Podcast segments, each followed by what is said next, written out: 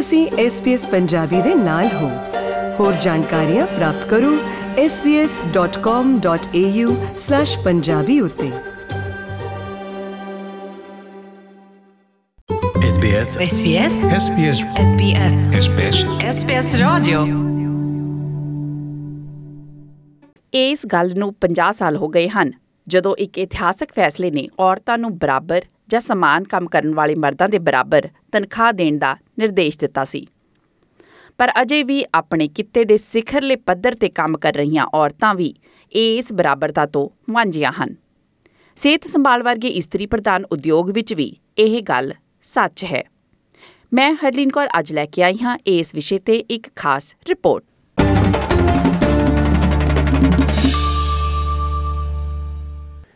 Australia ਦੇ ਬਰਾਬਰ ਤਨਖਾਹ ਦੇ ਸਿਧਾਂਤ ਨੂੰ ਲਾਗੂ ਹੋਏ ਅੱਧੀ ਸਦੀ ਬੀਤ ਗਈ ਹੈ, ਪਰ ਅਜੇ ਵੀ ਮਰਦ ਔਸਤਨ 20.8% ਔਰਤਾਂ ਤੋਂ ਜ਼ਿਆਦਾ ਤਨਖਾਹ ਲੈਂਦੇ ਹਨ। ਰਾਸ਼ਟਰਮੰਡਲ ਸੁਲਾ ਅਤੇ ਆਰਬਿਟ੍ਰੇਸ਼ਨ ਕਮਿਸ਼ਨ ਨੇ 1969 ਵਿੱਚ ਇਹ ਸਿਧਾਂਤ ਸਥਾਪਿਤ ਕੀਤਾ ਸੀ ਕਿ ਜਿੱਥੇ ਔਰਤਾਂ ਮਰਦਾਂ ਦੇ ਨਾਲ ਬਰਾਬਰ ਕੰਮ ਕਰਦੀਆਂ ਹਨ, ਉੱਥੇ ਉਹਨਾਂ ਨੂੰ ਬਰਾਬਰ ਤਨਖਾਹ ਮਿਲਣੀ ਚਾਹੀਦੀ ਹੈ। ਪਰ ਕੰਮਾਂਕਾਰਾਂ ਵਾਲੀਆਂ ਥਾਵਾਂ ਤੇ ਕੀਤੇ ਗਏ ਲਿੰਗ ਅਧਿਐਨ ਦੀ ਤਸਵੀਰ ਇਹ ਸਾਫ਼ ਦਰਸਾਉਂਦੀ ਹੈ ਕਿ ਬਹੁਤ ਸਾਰੇ ਉਦਯੋਗਕਰਤਾ ਇਸ ਵਿਸ਼ੇ ਤੇ ਜਾਂਚ ਤਾਂ ਕਰ ਰਹੇ ਹਨ, ਪਰ 40% ਲੋਕ ਲਿੰਗ ਦੇ ਆਧਾਰ ਤੇ ਹੋ ਰਹੇ ਇਸ ਪਾੜੇ ਨੂੰ ਬੰਦ ਕਰਨ ਲਈ ਕੋਈ ਖਾਸ ਕਦਮ ਨਹੀਂ ਚੁੱਕ ਰਹੇ। ਵਰਕਪਲੇਸ ਲਿੰਗ ਸਮਾਨਤਾ ਏਜੰਸੀ ਦਾ ਸਕੋਰ ਕਾਰਡ ਇਸ ਲਿੰਗਕ ਪਾੜੇ ਵਿੱਚ ਥੋੜਾ ਜਿਹਾ ਸੁਧਾਰ ਦਰਸਾਉਂਦਾ ਹੈ, ਪਰ ਅਜੇ ਵੀ ਔਸਤਨ ਪੁਰਸ਼ ਹਰ ਸਾਲ ਔਰਤਾਂ ਨਾਲੋਂ ਕਰੀਬਨ 25000 ਡਾਲਰ ਵੱਧ ਕਮਾਉਂਦਾ ਹੈ। ਏਜੰਸੀ ਦੀ ਡਾਇਰੈਕਟਰ ਲਿਬੀ ਲਾਇਨਸ ਦਾ ਕਹਿਣਾ ਹੈ ਕਿ ਇਸ ਵਿਸ਼ੇ ਵਿੱਚ ਕੁਝ ਸੁਧਾਰ ਹੋਇਆ ਹੈ ਜਿਸ ਨਾਲ ਔਰਤਾਂ ਅਤੇ ਮਰਦਾਂ ਦੀਆਂ ਤਨਖਾਹ ਦਰਾਂ ਵਿਚਲਾ ਪਾੜਾ ਕੁਝ ਘਟਿਆ ਹੈ progress is slow. We would like to see the gender pay gap drop more quickly, but we need to understand that the gender pay gap, along with all the other things that we measure, uh, is cultural change that we're looking at, and cultural change always takes time. ਉਦਯੋਗੀ boards ਵਿੱਚ ਔਰਤਾਂ ਦੀ ਨੁਮਾਇੰਦਗੀ ਥੋੜੀ ਜਿਹੀ ਵਧੀ ਹੈ ਪਰ ਔਰਤਾਂ ਦੀ ਮੁੱਖ ਕਾਰਜਕਾਰੀਆਂ ਵਿਚਲੀ ਗਿਣਤੀ ਸਥਿਰ ਰਹੀ ਹੈ। ਕੰਮ ਵਾਲੀਆਂ ਥਾਵਾਂ ਤੇ ਕਰੀਬਨ 40% ਔਰਤਾਂ ਹਨ ਪਰ ਆਸਟ੍ਰੇਲੀਆ ਦੇ ਅਧਿਕਾਰੀ ਬੋਰਡਸ ਵਿੱਚ ਅਜੇ ਵੀ ਮਰਦਾਂ ਦਾ ਦਬਦਬਾ ਹੈ। ਸ਼੍ਰੀਮਤੀ ਲਾਇਨਸ ਦਾ ਕਹਿਣਾ ਹੈ ਕਿ ਔਰਤਾਂ ਨੂੰ ਅਕਸਰ ਘੱਟ ਤਨਖਾਹ ਅਤੇ ਘੱਟ ਮਹੱਤਵ ਵਾਲੀਆਂ ਭੂਮਿਕਾਵਾਂ ਦਿੱਤੀਆਂ ਜਾਂਦੀਆਂ ਹਨ। It may mean that they have too many women in administration roles.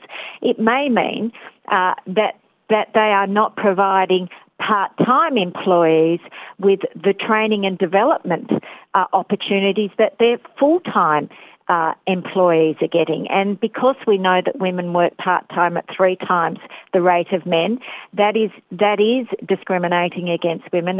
ਲਿੰਗਕ ਅਧਿਐਨ ਦੇ ਸਕੋਰ ਕਾਰਡ ਤੋਂ ਪਨਪੀ ਖੁਸ਼ਖਬਰੀ ਇਹ ਹੈ ਕਿ ਕੰਮ ਕਰਨ ਵਾਲੀਆਂ ਥਾਵਾਂ ਆਪਣੇ ਮੁਲਾਜ਼ਮਾਂ ਲਈ ਪਰਿਵਾਰਕ ਹਿੰਸਾ ਦੇ ਵਿਸ਼ੇ ਵਿੱਚ ਕਾਫੀ ਕਦਮ ਚੁੱਕ ਰਹੀਆਂ ਹਨ ਇੱਕ ਸਾਲ ਦੇ ਦੌਰਾਨ 13% ਤੋਂ ਜ਼ਿਆਦਾ ਕੰਮ ਕਰਨ ਵਾਲੀਆਂ ਥਾਵਾਂ ਨੇ ਘਰੇਲੂ ਹਿੰਸਾ ਨੂੰ ਨਜਿੱਠਣ ਲਈ ਰਣਨੀਤੀ ਵਿਕਸਿਤ ਕੀਤੀ ਅਤੇ ਘਰੇਲੂ ਹਿੰਸਾ ਦੀ ਘਟਨਾ ਦੌਰਾਨ ਤਨਖਾਹੀ ਛੁੱਟੀ ਦੇਣ ਵਾਲੀਆਂ ਥਾਵਾਂ ਦੇ ਆંકੜਿਆਂ ਵਿੱਚ ਵੀ ਵਾਧਾ ਹੋਇਆ ਹੈ।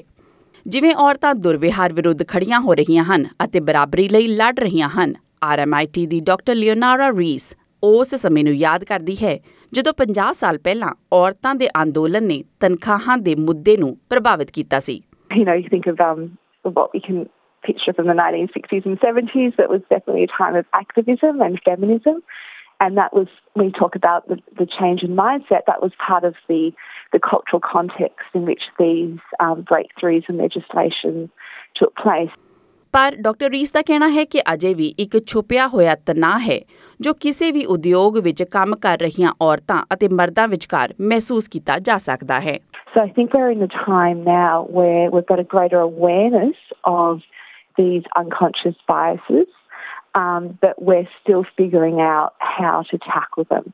Um, so in some ways, it's kind of harder to close the gap because the factors that are contributing to that gap are less visible to see. City university the doctor Marian bed ਦਾ ਕਹਿਣਾ ਹੈ ਕਿ ਬਰਾਬਰ ਤਨਖਾਹ ਦਾ ਸੰਕਲਪ ਸਮਝਣਾ ਜਾਂ ਮਾਪਣਾ ਕੋਈ ਸੌਖੀ ਗੱਲ ਨਹੀਂ ਸੀ particularly in Australia, women and men tend to do different jobs. So it's very hard to find jobs that are actually exactly the same. So we have this idea of a comparator that we have to compare a woman's job, say as a librarian, with a man's job, say as a mechanic, and try to work out what the value of each of those jobs are.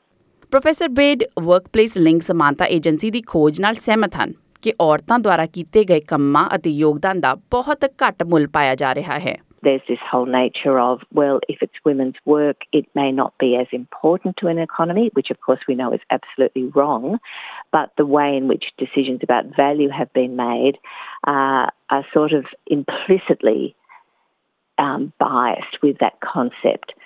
Workplace link ਸਮਾਨਤਾ agency ਚਾਹੁੰਦੀ ਹੈ ਕਿ ਵਧੇਰੇ ਰੁਜ਼ਗਾਰਦਾਤਾ ਆਪਣੇ ਤਨਖਾਹ ਦੇ ਆંકੜਿਆਂ ਦਾ ਵਿਸ਼ਲੇਸ਼ਣ ਕਰਨ ਅਤੇ ਭਵਿੱਖ ਵਿੱਚ ਔਰਤਾਂ ਅਤੇ ਮਰਦਾਂ ਵਿਚਲੇ ਇਸ ਤਨਖਾਹ ਦੇ ਪਾੜੇ ਨੂੰ ਸੋਧਣ।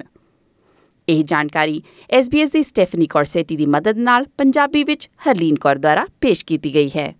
SBS SBS? SBS SBS SBS SBS Radio Facebook ਉਤੇ SBS ਪੰਜਾਬੀ ਨੂੰ ਲਾਈਕ ਕਰੋ ਸਾਂਝਾ ਕਰੋ ਅਤੇ ਆਪਣੇ ਵਿਚਾਰ ਵੀ ਪ੍ਰਗਟਾਓ।